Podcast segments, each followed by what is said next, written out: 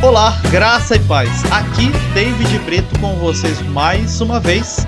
Graça e paz, aqui Felipe Lopes e agradecemos a vocês que estão conosco em nosso primeiro episódio do EBcast de 2022. Desejamos um ano abençoado a todos os irmãos em Cristo em todos os lugares do Brasil e por que não do mundo, né, onde se fala o idioma português. É isso mesmo, Felipe. E começamos esse nosso primeiro episódio de 2022 falando sobre crenças limitantes, sobre as ações que o crente faz acreditando que estão evangelizando o descrente, mas na verdade só está fazendo um adepto de um segmento da religião que ele segue. Vamos falar aqui nesse episódio que o seguir a Cristo, ser seu discípulo, não é exatamente transformar o outro em um evangélico. Mas calma, vamos devagar e vamos te explicar como é isso aí.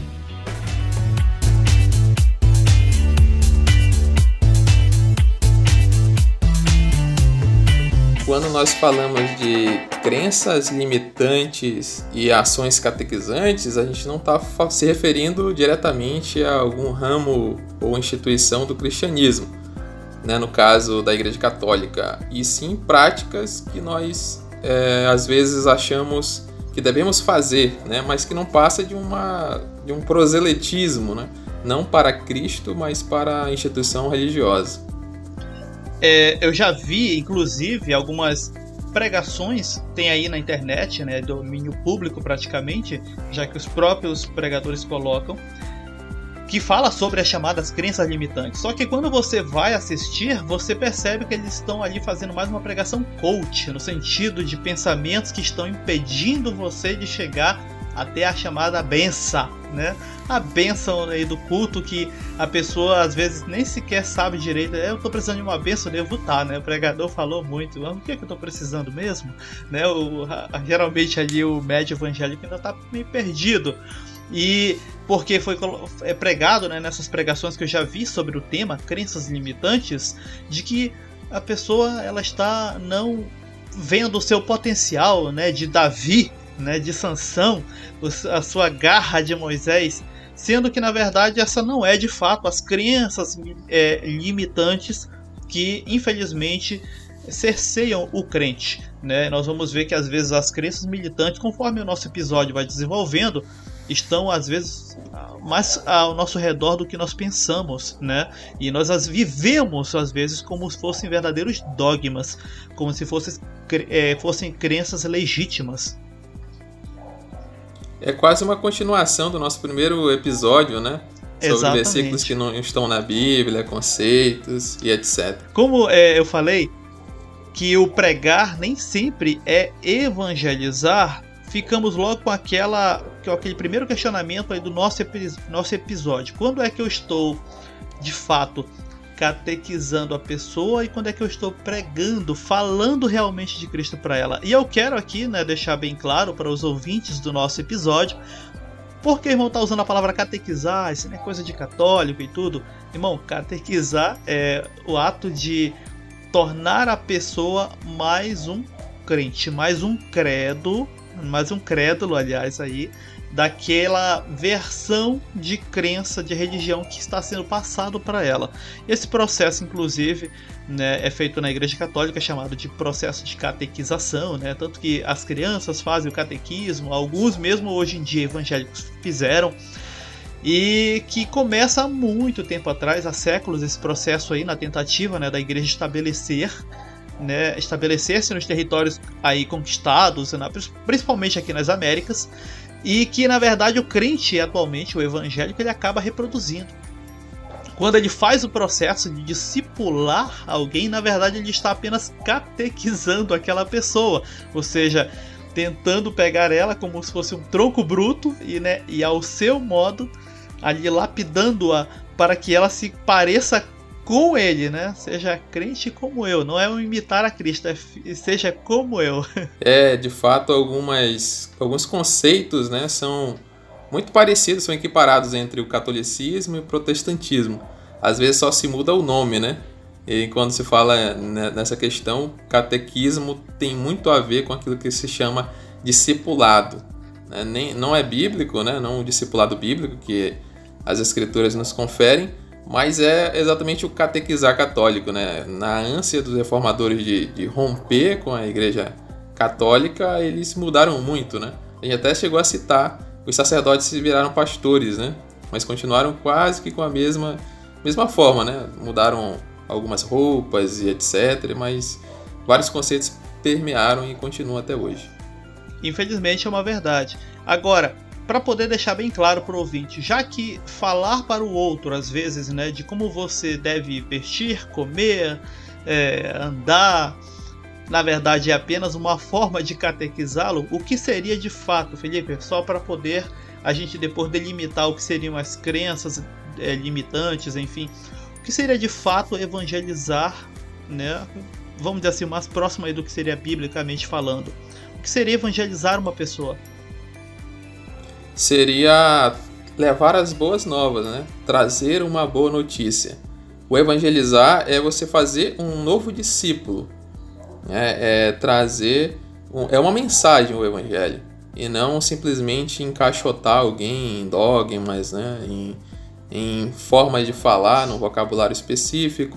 Não é, é transformar, mudar a cultura da pessoa, e sim fazê-la ser mais parecida com Cristo. Né? Muitos nesse, nessa ideia de, de discipular, elas acabam trazendo a sua cultura própria, né? trazendo seus costumes, trazendo as suas lendas, as suas. A gente até falou do, São, do Dom Sebastião, né? Ele acabou sendo trazido para o Brasil lá de Portugal, ou seja, nessa ideia de evangelizar, acabou se é... É, importando até mesmo mitos. Exatamente. É, transformando, no caso, difundindo não o evangelho, mas sim a sua cultura, né? Até hoje nós vemos, por exemplo, algumas denominações usam uh, vestes europeias, né? Que são comuns do, do, século XIX, quando isso chegou no Brasil, né? Chegaram com terno e gravata e tal. E até hoje isso acaba se tornando uma roupa de homem de Deus, né? Acabou se tornando algo sagrado, né? Um símbolo de unção. Sendo que para eles é simplesmente a sua vestimenta do dia a dia, né? Como a maioria vê, por exemplo, da Suécia, da Alemanha. Era comum eles andarem, até porque é, é o país frio, né? Coisa que não acontecia, por exemplo, aqui no Pará, né? No, no norte do Brasil. Sendo que a gente sabe muito bem na pele, literalmente, que é o clima completamente diferente, né? É, praticamente é, praticamente o evangelizar. É, eu vou colocar aqui o evangelizar moderno, né? nem vou comprar, vamos dizer assim, a, a briga de dizer como era no passado, por exemplo, há, dois séculos atrás. Mas o, o evangelizar moderno está muito mais em transformar o outro em mais um evangélico. Não necessariamente alguém que entendeu quem é Cristo, o sacrifício de Cristo e o ser discípulo desse Cristo. É, geralmente a pessoa nem sequer entendeu. É, é um pouco triste, né? Até falar isso, mas eu acredito que não é uma experiência só minha Quantas vezes já aconteceu de eu perguntar para um irmão na fé, que não era alguém tão recente, se ele entendeu de fato a necessidade do porquê Cristo morreu, né? E se ele podia, poderia explicar isso para alguém quando o questionasse. Nunca obtive uma resposta de alguém, pelo menos daqueles irmãos que ficam, né, ali é, muito integrados, né, à comunidade religiosa, à congregação. Eles deveriam saber se eles são de fato este crente abençoado e deveriam saber que isso é a base daquilo que nós somos. Se eu não consigo explicar isso para alguém, infelizmente, irmão, você foi só mais um catequizado, vamos colocar aqui entre aspas, e se tornou apenas mais um número no grande meio evangélico aí no panteão evangélico brasileiro. Você precisa se tornar de fato um seguidor de Cristo ao entender quem era esse Cristo que você segue, de seguir, né? Exatamente, como é que eu vou ganhar almas, como é que eu vou pregar Cristo se nem eu mesmo conheço ele? Eu não entendo o seu sacrifício, quais são as implicações lógicas de sua morte, né? É, infelizmente, cara, muita gente passa 10, 20 anos e não consegue explicar se a gente perguntar, como tu falou, né? É, por que Cristo morreu? Pessoa ah, não sabe explicar, né? Como se fosse um evento é, qualquer que aconteceu por acaso. E não, a morte de Cristo é algo que muda o tempo, o espaço, muda tudo, né? É, é, o evento mais importante da história da humanidade. tanto de, né, da historiografia quanto nosso cristão, né? Nos fez um, um só corpo, é, nos, de, nos trouxe salvação, justificação, libertação dos nossos pecados e era só isso que deveria ser feito, né? Falado e não seguir os dogmas e aquilo, e isso, e frequentar templos, né? Não se preocupar com a programação da semana, e sim com o próprio evangelho em si, em fazer as pessoas mais próximas de Cristo e mais conhecedoras, e assim Cristo ser passado adiante. Né? Por que é que um Anchieta, São José de Anchieta, saiu de lá, da Europa, para vir evangelizar e passar uma vida no meio dos nossos índios? Porque ele só tinha uma revelação, que dizia o seguinte: se eles não forem batizados na Santa Igreja Católica, eles não serão salvos.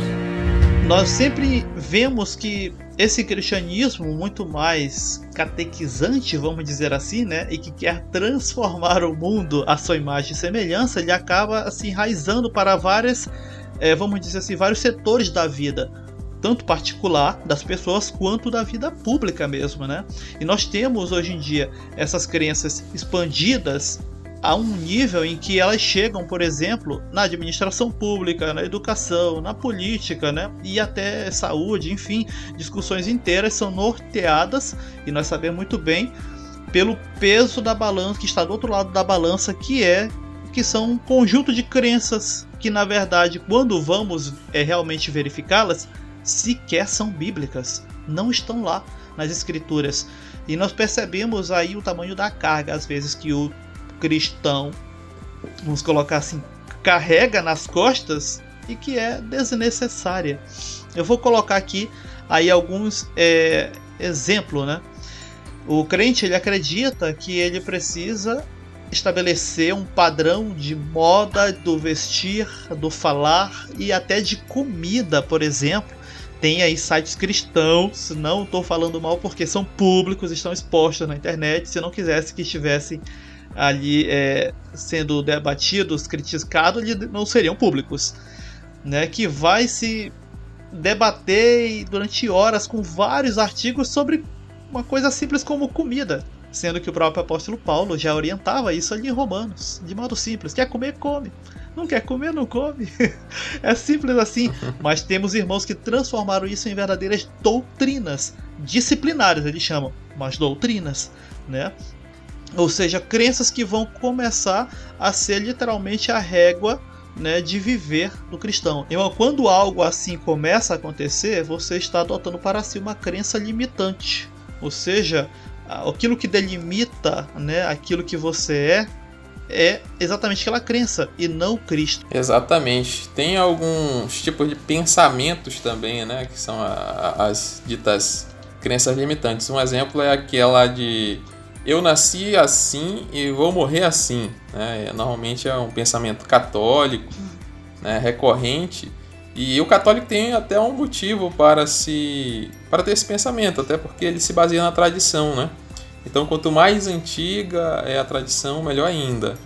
E já o protestante é, fica meio é, antagônico, né? Você se apoiar no. Eu sempre fui assim. Até porque os reformadores foram conhecidos por quebrar com a tradição, por protestarem, por mudar de, de, de denominação, de instituição. É, e eu já vi muitos irmãos é, se orgulhando com isso. É, não, eu já estou aqui há 20 anos, eu sou de tal denominação e vou morrer aqui. Né, como se fosse uma confirmação de, de verdade ou algo assim, né? É, ou o medo de sair e estar tá em rebeldia, né? Ou uma forma de ingratidão, né? Por parte do questionador ou falta de Deus, né? Às vezes o sentimento de gratidão pesa, né? Porque às vezes a pessoa, ah, eu conheci a Cristo, né? Essa denominação. E às vezes é se libertou de, de certos problemas, vícios, né? Ou, ou até adquiriu uma cura. Então ele acaba colocando aquela cura, aquela experiência como um validador é, de doutrina, não, essa aqui é a igreja de Deus porque aqui eu fiquei e tal, e fica engolindo sapos o resto da vida. É, e tem várias, vários motivos. E às vezes, mesmo essa pessoa percebendo as incoerências deste meio onde ela está, a, a congregação, a denominação a qual ela se afiliou, ela mantém-se justificando para si mesma que a sua obediência será de alguma forma recompensada. Não, mas o senhor tá vendo que eu tô fiel. Eu, tô, eu sei, eu sei que os caras estão errados, enfim, mas eu, eu estou aqui obedecendo e tudo, né? Porque é assim que Deus quer. E isso é um argumento muito complicado, uma vez que o, o evangélico, né, o protestante, e aí eu estou generalizando, ele é conhecido por fazer oposição a esses mesmos tipos de posicionamento dos católicos, que, segundo os protestantes, não querem deixar o erro e vir para cá, né, para o meio protestante. Só que esta é a mesma posição que o protestante adota quando, por exemplo, qualquer questionamento sobre a sua denominação, pastor, doutrina, o aborda. Né? E nisso eu trago aí outro ponto, né? aquela velha frase lá, até selecionamos aí algumas, aquela velha deixa ele com Deus. Né? Percebeu-se um erro ali da liderança, geralmente da liderança, e aí ninguém quer tocar né? no ungido, no homem, ninguém quer tocar nele, deixa ele com Deus, irmão. Apesar de parecer conveniente, é claro que é conveniente, né? Eu não vou mexer com o problema. Isso é uma frase que, infelizmente, parte de uma crença limitante, em que você não quer de fato ousar, né? Sair daquela zona de conforto para mexer com aquela situação ali que geralmente é meio cabeluda, né? Infelizmente. Infelizmente eu digo, porque quando vai assim à tona e vem à tona uma certa situação de liderança, nunca é algo pequeno geralmente é alguma coisa que chega a espantar demais, né? Porque o, o desvio moral é, é, é, muito grande. E aí, geralmente, as pessoas mais leigas dizem essa frase: Deixa ele com Deus, irmão. Mais uma crença limitante, infelizmente, você tem aí como praticamente quase como uma doutrina. Não deixa com Deus não. Deus, se tu tá consciente do erro e não está indo fazendo alguma coisa para corrigir, tu vai ser cobrado sim. Exatamente, né? Normalmente são escândalos morais, escândalos sexuais, é, às vezes é, financeiros, né? E às vezes a pessoa não se toca nisso, mas ela tá acabando é, por ser conivente com aquilo. É, sobretudo por ela estar tá patrocinando aquilo, ela tá fomentando, ela tá sustentando aquela obra, né? Então, às vezes desvio de dinheiro, né? abusos, tudo isso é, é, é, é feito pela, pelos próprios membros que aceitam aquilo. Né? Não, ele é o homem de Deus, ele é o intocável, faz parte do clero, né? A gente até utiliza termos católicos, porque às vezes choca algum irmão, mas são conceitos equivalentes, a mesma coisa, né? É, não tem diferença entre clero católico e a liderança, né? É, protestante evangélica. É o mesmo, o mesmo sentimento é o mesmo. E tem toda essa questão aí. Eu vou colocar aqui para os irmãos só para poder dar um exemplo, né? De repente você que está até esse ponto no episódio meio perdido, como é fácil se forjar uma crença limitante. É, aqui, por exemplo, no meio congregacional onde eu cresci e fazia parte há um bom tempo, é comum as pessoas comprarem um veículo, seja novo ou seminovo, né? Tem que levar a chave para o homem de Deus orar em cima, né? e passar um óleo ungido nela. Sério, isso aí acontece muito. Mas tem uma orientação bíblica para se fazer isso? Não tem. Mas se formou essa crença porque alguém em algum momento fez, o outro irmão, né? Com aquela ideia de ah, o irmão tá abençoado com o veículo dele, eu vou fazer também. Levou, e isso em questão não foi a geração do meu pai, não. Isso foi uma questão assim muito rápida que virou uma crença literalmente. Hoje em dia praticamente é quase um dogma aqui. Né? Não tem que levar a chave, senão o acidente vai te encontrar ali na esquina. Né? E qualquer raspada no carro, qualquer trincada na moto é associada automaticamente ao fato que aquela pessoa não levou a chave para o homem de Deus orar em cima. Irmão, isso é uma crença que se forma. Olha só como é fácil, eu só estou dando um exemplo aqui como é fácil se forjar uma crença que te limita a um comportamento. Crenças limitantes são todas essas que te fazem se comportar de certa forma mecânica, né? Mesmo que não seja algo assim.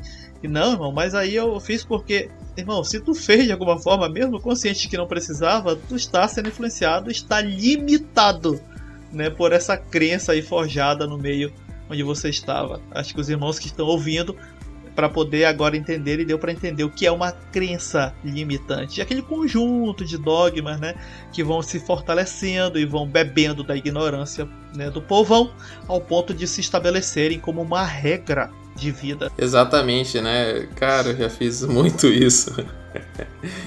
eu já fiz muito isso, até a questão de ungir chave, é, cara, é muita coisa, né?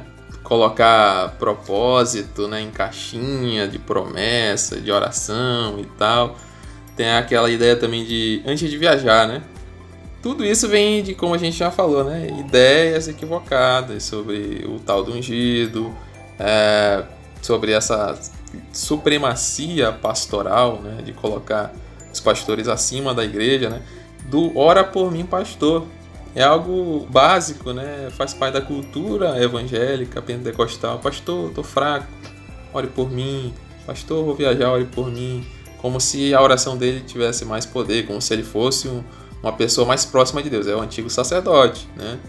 Nós já Cristo veio, se encarnou, é, passou tudo que passou para romper esse sacerdote. É mais é, uma, é, uma forma, uma um exemplo de como as pessoas não entendem o sacrifício de Cristo, né? Uma vez que ele já veio, já rompeu com esse sacerdote, se tornou sumo sacerdote, segundo a ordem de Melquisedeque, não há mais véu que separe, né? É Deus e os homens. Nós temos acesso livre, isso está escrito na sua Bíblia, irmão. Nós temos acesso pelo novo e vivo caminho. Isso tem até música, né? Lá do Fernandinho e tal, que as pessoas cantam e tudo, mas não fica na mente, né? O não conceito. Fica. Aí fica pedindo pro pastor orar. Verdade. E tratando ele como se fosse sacerdote. É, eu tenho até disso sobre isso um exemplo, irmão, que tá de repente ouvindo agora. Ah, eu não vou mais orar, então, quando eu for viajar. Calma, irmão. Eu vou dar só um exemplo. fui fazer um, um frete, praticamente, né? Levando ali uma, uma moça para o aeroporto, fica na capital. E aí fica longe daqui, a 200 quilômetros. E o pai dela pediu para parar o carro em um momento, aí eu que foi? Opa, esqueci alguma coisa? Se não, é que bora orar antes da viagem. Ou não, pode orar. Né? Ou seja, não é impedido em momento nenhum de você fazer isso, irmão. Mas não pense que de repente só é validado porque o líder orou e aí a viagem vai ser abençoada. Não, se alguém quiser, não tem problema nenhum fazer isso, né? Confiando aí ao Senhor que te leve em paz.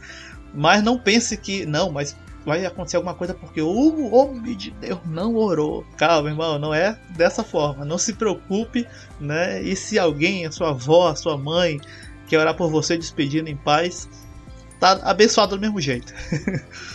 é, falando nisso, né, ainda tocando aí, raspando no, no homem de Deus, temos aí também outras crenças limitantes, por exemplo, muito comum, né? Dízimo. Se eu não der o dízimo naquele mês, o Senhor não vai me abençoar. Vai acontecer um monte de coisa ruim, vai cair alguém doente e da família e o Senhor vai abençoar, né? E é uma crença limitante tão forte no meio evangélico que há pessoas que mesmo conhecendo a vida preguiça, né, devassa e aí em alguns casos do líder, ainda falam, mas eu pago a si mesmo porque quando eu der para ele, é ele com Deus. Irmão, pelo amor de Deus, quem me ouve, presta bem atenção no nível de ética desta citação que você faz. Não tem como, nem biblicamente, nem eticamente, isto está validado de alguma forma. Você é responsável pela, por aquilo que aquele homem está fazendo, a partir do momento em que, como disse o irmão Felipe, você praticamente está patrocinando. Né? Então tome cuidado. Exatamente, né? É, tem aquele sentimento de se justificar, né? Tirar a sua responsabilidade. Não, se ele errou, eu não tenho culpa nisso. Meu irmão, você está dando a faca e o queijo na mão dele. Ele está só praticando certas atitudes, né? É, porque você está ali sustentando ele, pagando o seu salário e tal, né? né? Nessa questão de dízimo também, cara, tem muitas crenças limitantes mesmo. É um, basicamente um tabu, né? É algo que causa medo. É, muitos contribuem, né? Contribuem entre aspas. Contribuir deveria ser voluntariamente, né? São ali manipuladas a ofertar ou devolver, né? Devolver em si já é uma coisa que não tem na Bíblia. É, já é outra coisa que vira um dogma. Não, dízimo não é pago, é devolvido. Mas a gente vai olhar na Bíblia, quando é que um dízimo em toda a história da humanidade foi devolvido? Nunca. A gente vê lá em Abraão foi pago. É, em, a gente não sabe Isaac, né? Não, não, e Jacó também foi pago. É, em todo Israel também era uma forma de pagamento, né, de sustento para o sacerdócio levítico. Ninguém devolveu, não tinha esse sentimento de dar, de barganha, né? Você dá e vai receber algo em troca. É algo que foi criando no meio pentecostal mesmo, né? principalmente pentecostal e neopentecostal, que o dízimo é devolvido, já se tornou um dogma. Os pastores corrigem, é, se alguém falar paga dízimo, não, não é pago, é devolvido, é gratidão, Deus me dá e eu tenho que devolver. Mas isso não está em nenhum lugar da Bíblia. É mais um tipo de crença limitante que a pessoa fica presa até devolver, não. É, tem que ser centavos ali. Aí tem que ver e tem que dar mais se der um número quebrado, mas tem que ser perfeito. Não posso dever nem 10 centavos. Senão eu vou ficar amaldiçoado o resto do mês todo. E é sempre é bom, eu gosto de reforçar que a gente tem que ficar muito atento a coisas como esse tipo de crença limitante que vão tirar de Cristo a suficiência né, que ele fez e realizou através do seu sacrifício na cruz, como é o caso de nos tirar toda, toda e qualquer condenação. Se agora estamos em Cristo, nenhuma condenação há. Essa é a afirmação máxima e e praticamente fechada em si, sem condicionantes, né, que Paulo fala de em Romanos, em Romanos. E a gente precisa sempre reforçar ela porque as crenças limitantes vão colocando na nossa cabeça e elencando ali possíveis condenações. É, Cristo fez o sacrifício, mas não, meu amigo, fez o sacrifício e acabou e acabou. E dali para frente toda a minha vida ela vai sendo vivida de modo a mostrar as, as características desta nova vida que eu tenho em Cristo. Né? Eu não preciso fazer com coisinhas, cumprir uma lista de tarefas para que a gente possa estar sendo abençoado ou tirando condenações, maldições das costas, porque Cristo, coitado, não deu conta de fazer isso na cruz, irmão. Cuidado com as crenças limitantes que tiram de Cristo a suficiência. Essa acaba sendo uma ação condicionante, né? É, condiciona a bênção ou a expulsão da maldição a outra coisa, que no caso é pagar e né, os dízimos, no caso devolver na cabeça deles, e as ofertas. Tanto que até a palavra fiel, né, fiel acabou se criando um novo corpo semântico, né? É, quando se lê na Bíblia lá e fulano era fiel e tal, aí já pensa em dízimos e ofertas, porque é tão batido na cabeça dos crentes que você tem que ser fiel no dízimo das ofertas, que toda vez que você lê fiel na Bíblia, você vai associar isso. Né? Quando que na maioria das vezes está fora do contexto. Eu sei que tem muita gente que tem uma opinião diferente, mas entre a opinião e a vida dos santos, cara, eu vou ficar com o ensinamento de quem chegou lá no céu, eu não vou arriscar não. Falando em situações condicionantes, né, o crente também tem outra, né? Aquela, eu vou no culto todo domingo, ou então eu vou em todos os cultos da semana, Deus está vendo, tô uma benção, né? Como já dizia o irmãozinho aqui, estou uma benção. É, cuidado, irmão. De novo, você está condicionando o, a sua salvação. Coisa séria, coisa séria. Salvação e até mesmo bênçãos que em Cristo lhe te foi dada pelo sacrifício, aquilo que você pode fazer. Que você, sendo que Cristo é quem realiza, Cristo é quem faz, ir a uma agenda de cultos, cumpri-la integralmente, não tem peso nenhum no sentido de ser uma benção. Né? Por exemplo, é dito ali, vamos puxar lá na história de Israel, antes de Israel, né? A Abraão, por exemplo, a frase, né? Ser tu uma benção. E o Abraão não vai simplesmente cumprir nenhuma agenda de cultos, né? Algo do tipo ali para frente. E era simplesmente ser alguém que estaria esperando as promessas que lhe foram né, ditas e não duvidar disso de modo que Deus as faria ser cumpridas cabalmente. Né? Era o, o, que ele precisava para ser uma bênção. Mas muitos crentes estão aí fazendo isso, né? condicionando a sua ida frequente às reuniões, ao templo, com o, fato de ser uma bênção. Aí a gente tem aquela convivência né, na vizinhança que a gente sempre percebe que a pessoa cumpre essa agenda, mas não está sendo muita bênção não na sociedade.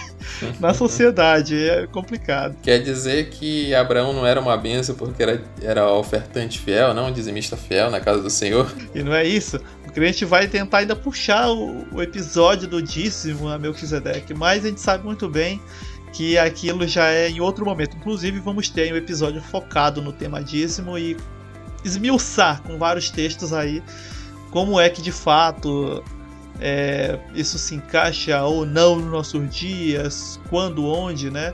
Dar nome aos bois de modo correto. Para a gente não ter que se estender aqui, porque não é o foco exatamente do tema. É, isso vem mais do, do sentimento do que é ser cristão, né? São a, o jeito que a pessoa foi catequizada. O que é servir a Cristo, como as pessoas dizem, né? Que não passa de frequentar templos, obedecer a tudo em seu pastor, ou seu pastor em tudo, e frequentar o máximo que você puder a denominação, os cultos, a escola bíblica dominical, é, grupos de célula que tem, você ganhar alma, se tornar um líder e entrar na estrutura e for galgando os maiores cargos né, dentro da obra de Deus. Então, para ele, isso é ser usado, isso é fazer a obra, isso é ser uma bênção. Você entrar dentro de uma estrutura e ir subindo a escala e frequentar uma denominação, uma instituição, sendo que, como às vezes a gente fala, né, o conhecimento de Cristo fica em plano, não diria nem terciário, mas lá no último, né? Lá na zona de rebaixamento. Exatamente isso. É, é bem complicado porque agora mesmo, essa semana mesmo, esses dias agora, eu vendo uma postagem de uma pessoa que eu já conhecia há um tempo, desde o início da adolescência. E eu fiquei um pouco triste por perceber que a pessoa praticamente não evoluiu nada, é a mesma cabeça e a mesma mentalidade, para você ver o poder que estas pe essas pequenas crendices, né, essas pequenas crenças que limitam literalmente a pessoa, pode colocá-la dentro de uma redoma religiosa, de modo que a pessoa não vai crescer nem no entendimento básico das escrituras. Ela continua com a mesma cabeça, com aquela mesma é, mitologia gospel, né? O inimigo é o é, o, é a Umbanda, é, o inimigo é o feiticeiro, é, é, isso aí é macumba. Aquelas pequenas crenças que nós sabemos muito bem que é fruto de uma mente mais ingênua, mas de alguém que está há mais de uma década ainda no mesmo jeito, eu fico pensando, nossa, o poder que tais crenças têm de literalmente cercear a mente de uma pessoa e ela não crescer, se tornar um nanico espiritual, literalmente. Às vezes eu fico chocado de como as pessoas não evoluem, cara. Eu conversando com pessoas assim que têm assim o dobro de cristianismo né, do que eu tenho de idade. E a pessoa ainda não compreendeu o sacrifício de Cristo, como a gente já falou, né? É, acha que Cristo morreu debalde, como diz Paulo, em vão, à toa, simplesmente porque não tinha nada melhor para fazer e ele veio e morreu, mas tipo, antes de Cristo e depois de Cristo é a mesma coisa. Né? O que é pra gente, o que é obra de Deus é você vestir certo tipo de roupa, proibir certos tipos de lugares e obedecer ao seu pastor e cumprir a agenda religiosa ali e ficar cada vez mais ingênuo, né? Até a próprio, o próprio conhecimento das escrituras é um pouco tolhido, né? Você diz, ah, ali a Bíblia, irmão, vamos orar, vamos jejuar, mas cuidado com a teologia aí, né? Cuidado aí que a faculdade pode te desviar, pode fazer tu perder a fé. Não estuda muito a Bíblia não, porque tu pode ficar meio maluco. São mais um tipo de crença limitante. A lei mata, Cuidado. Cuidado que a lei mata e o espírito justifica. Então, seja ignorante. Quanto mais você for ignorante, mais Deus vai te usar. É o tipo de pensamento que, que é bem comum. E ainda usando trechos bíblicos como não, é porque Deus vai revelar os pequeninos, né? Os grandes Deus oculta, cara. Cuidado com isso. E o texto não está falando exatamente. Deus usa os loucos. É. O, o texto não está falando sobre uma, uma forma de que Deus vai privilegiar ignorantes, né? Até porque é, há advertências nas escrituras sobre o estado da ignorância, né? Começando lá no Velho Testamento até chegar no próprio Jesus, é, é condenado à postura de se tornar e manter-se na ignorância, não procurar conhecer, saber, né? Já até falamos em um dos episódios que, por exemplo, Salomão, com todos os seus erros e, sua vida, ele tem uma, uns conselhos muito bons sobre isso, né? Sobre a sabedoria, o conhecimento. Procura, é, tenta conseguir ele. Você vai gastar? Vai, gasta, se desgasta. Sempre há uma recompensa no final, o conhecimento vai te recompensar.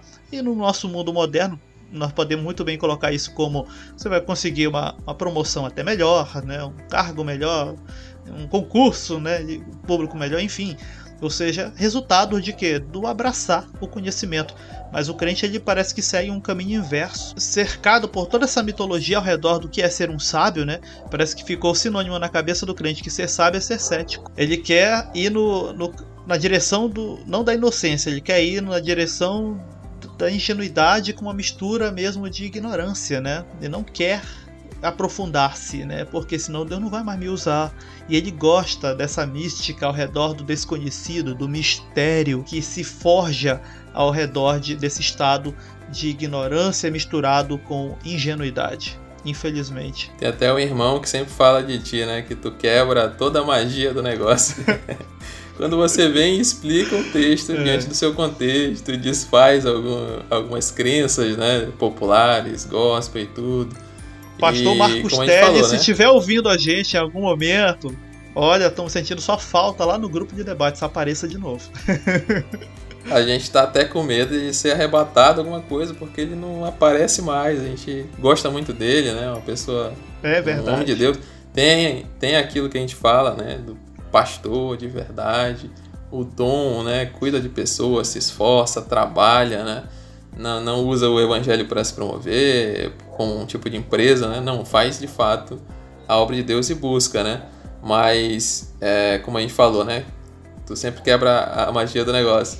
E tem muitas coisas que fica presa como uma espécie de magia, né? Frases de efeito, por exemplo, as portas do inferno não vão prevalecer contra a igreja. O cara nem sabe de que está falando, mas aí mistura tudo e sai dando glória a Deus, né? Aquele jargão, Deus está aqui, irmãos, né? Pra, é, que normalmente é repetida em cultos para né, mexer com a, o povo, acender a, a brasa viva, né? Aquecer o sermão ali, né? Tem aquelas crenças que o pastor só está é, só tem unção se gritar, se falar de, com aquela voz rouca, só se falar em línguas o tempo todo, né? Sendo que ninguém vai entender nada do que ele está falando e a mensagem que ele deveria passar vai ficar completamente distorcida, né? É, é, são tantas crenças e colecionando esse jargão de crença que, infelizmente, é, gerou-se a partir daí um tipo de cristianismo que ele procura ser é como uma instituição que existe várias desse tipo, uma instituição que quer dominar, prevalecer e se estabelecer né, no lugar de qualquer outro sistema vigente. Infelizmente é o que originou esse conjunto de, de, de crenças né, que forjaram esse cristianismo. É, a, ultimamente, por exemplo, tem se levantado várias discussões.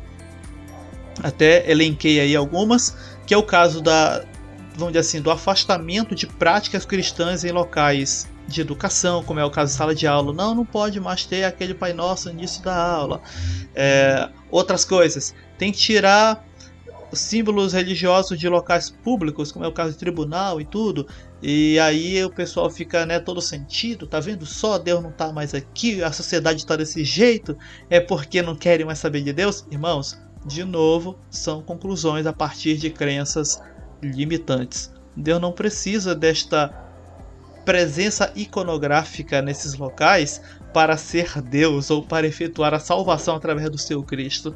Que fique bem claro isso, né? Isso são apenas, infelizmente, crenças aí limitantes. Tem aquela frase, né? Minha cidade é do Senhor Jesus, né? Vamos proclamar que a partir de agora é, Jesus é que é o Senhor dessa cidade, feliz a nação cujo Deus é o Senhor é, que querem pintar ali, na, às vezes, na entrada da cidade, é, usar em, em épocas políticas, né, para se eleger os, os políticos da denominação, né, para se ter uma nação justa aos moldes de Israel, né, que deveria ser, como se nós fôssemos uma espécie de novo Israel. A gente estava até conversando sobre isso, né, durante hoje, como se a, a gente tivesse um, um prêmio terreno e não é, promessas espirituais, né? jogando tudo para cá, esquecendo o, futuro. Exatamente. Falando nesses pontos, aí vem a nossas questionamentos, nossas perguntas, Felipe. É, o cristianismo ele deveria nortear, nortear essas coisas no ambiente escolar? É o cristianismo que deveria nortear o procedimento né, na sala de aula, no sentido de rezar ou ter algum tipo de prece início de aula, é, como é, disciplinar o garoto né, que aprontou ali. Deve o cristianismo nortear essas coisas? Documentos oficiais, concursos públicos, enfim. É o cristianismo que tem esse papel, que deveria ter isso? Eu acredito que tu que deveria responder essa pergunta. tu que tá nessa área aí de, de educação, acho que ficaria melhor. Eu vou, eu vou dar aqui minha, meu parecer.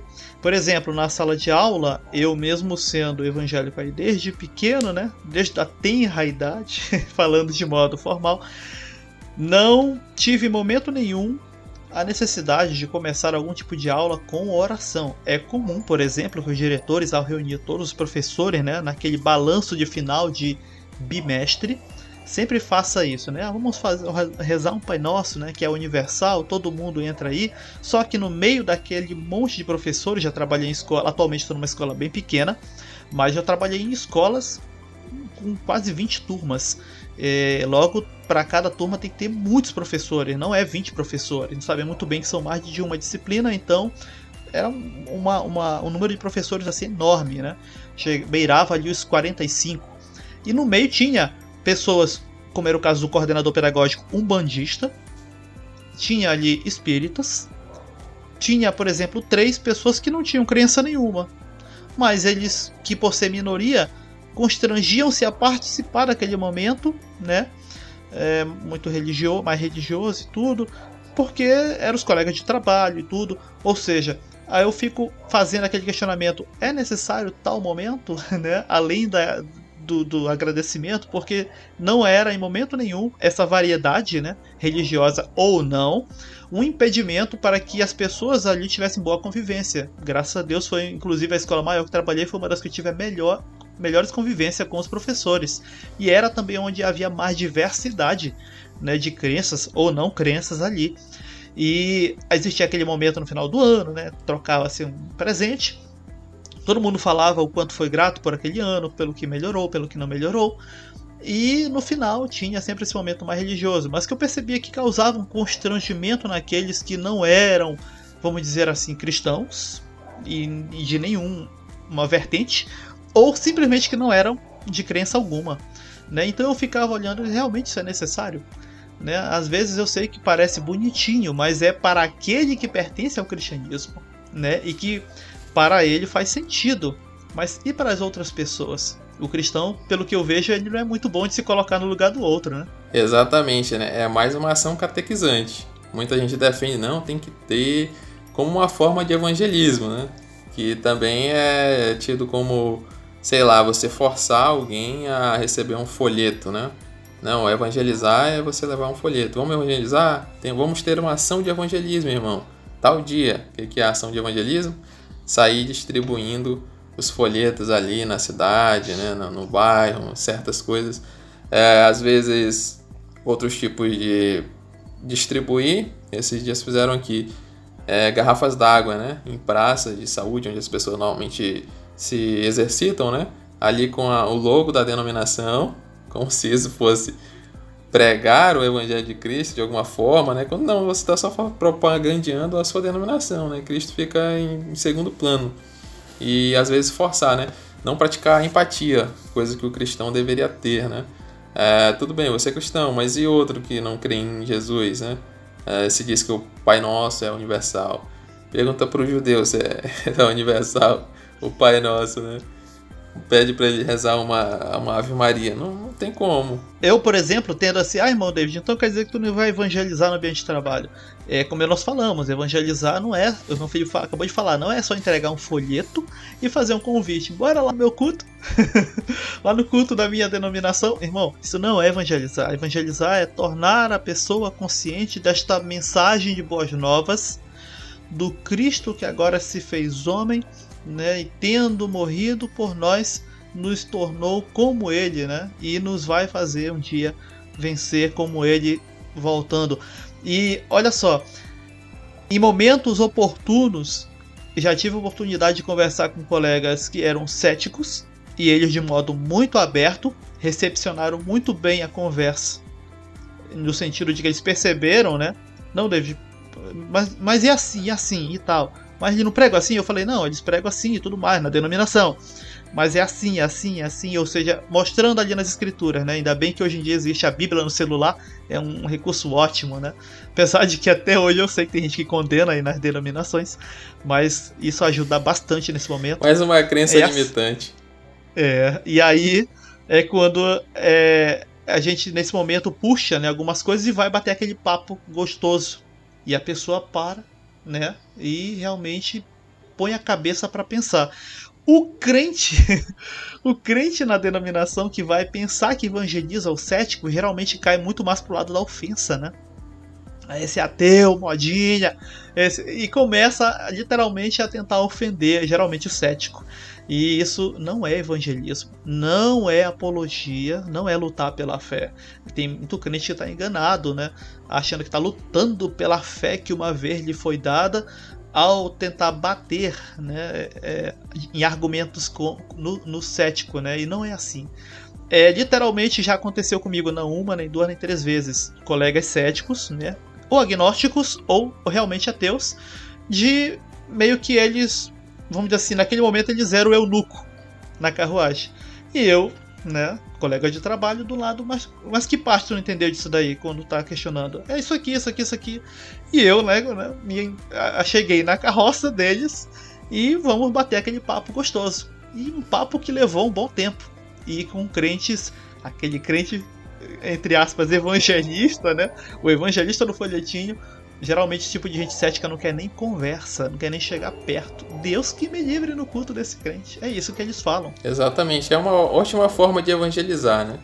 Dizendo que eu tenho Deus e você vai pro inferno, que você não crê, você vai cair direto no colo do capeta, ou se você tá com um terço no pescoço, você é idólatra, e os idólatras não entrarão no reino do céu se você é homossexual você não tem mais perdão, você é um devasso, você vai direto cair no colo do capeta. Eu acho que é a melhor forma que você tem de desevangelizar, né?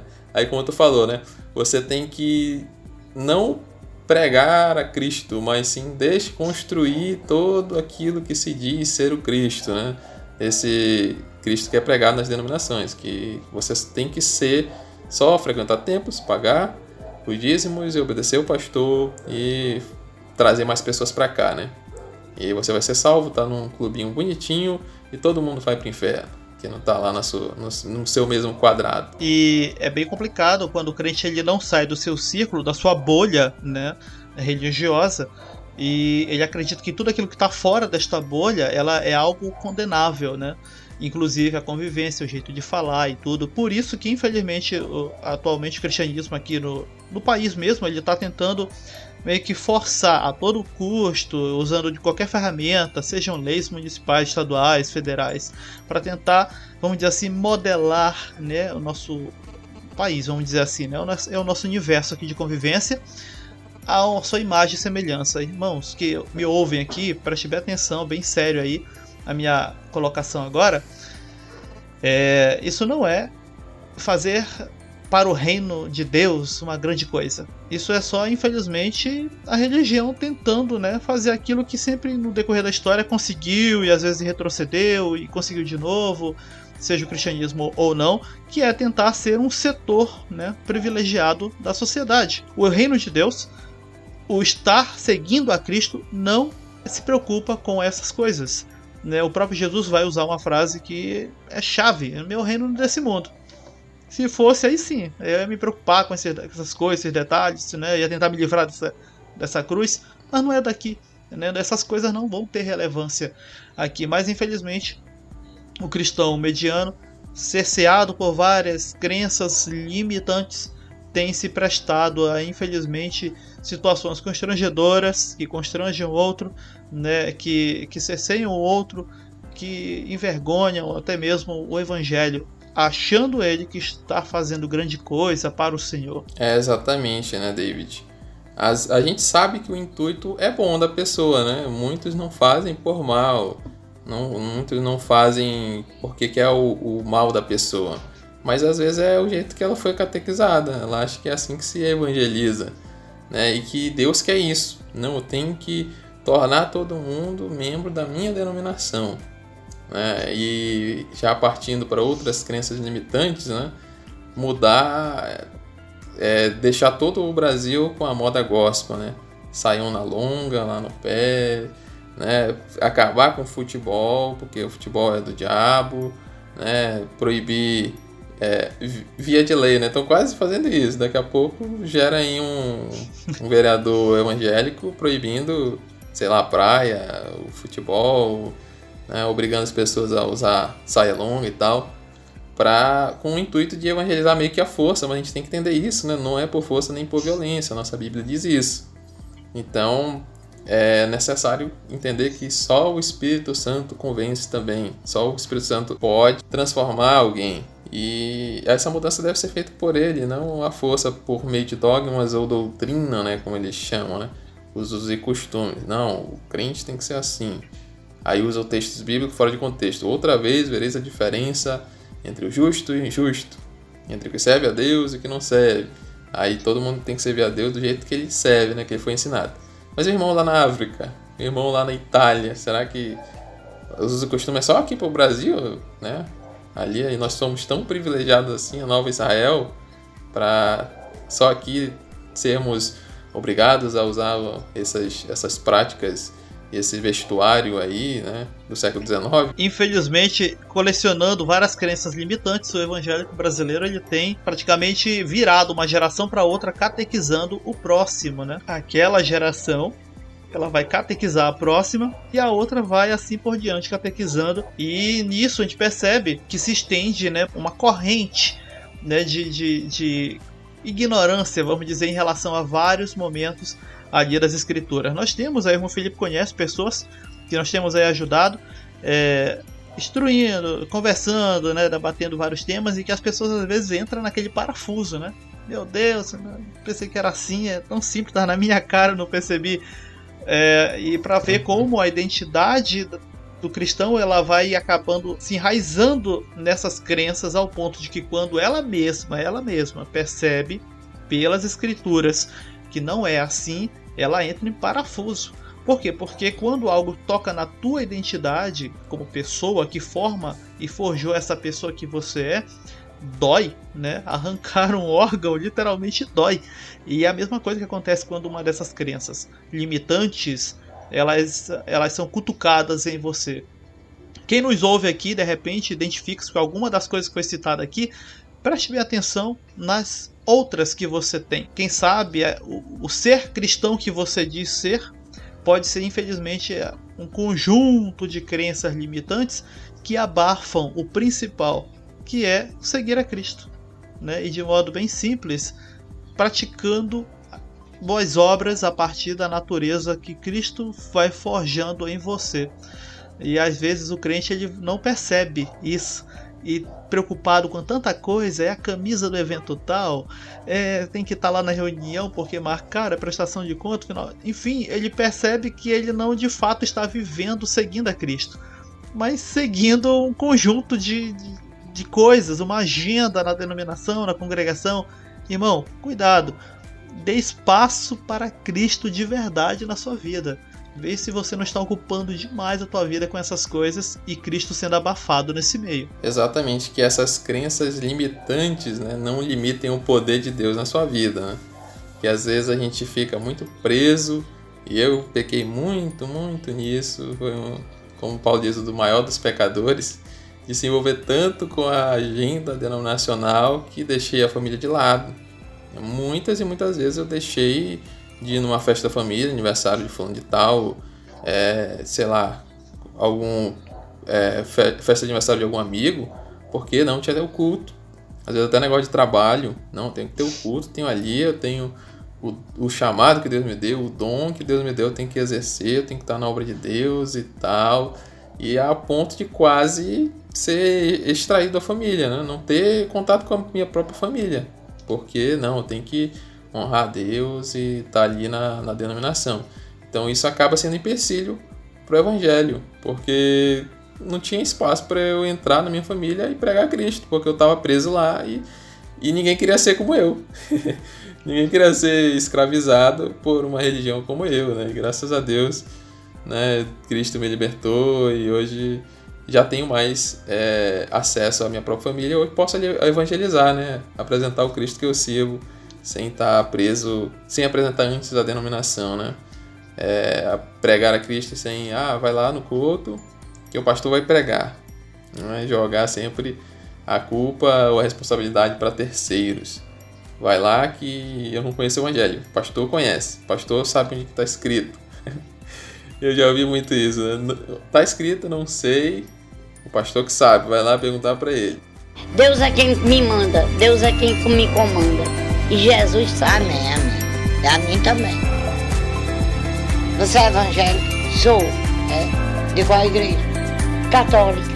Esse nosso episódio aí nós, é, é, o nosso primeiro do ano, ele é um episódio assim, um tema até mais, mais light, né? Vamos ter aí um temas mais centrados, como é o caso aí do episódio do dízimo, que ainda não garantimos ser o próximo, porque quando nós formos fazer, ele vai ter que ser bem embasado para realmente estar dando aí é, base para aquilo que vamos estar questionando, né?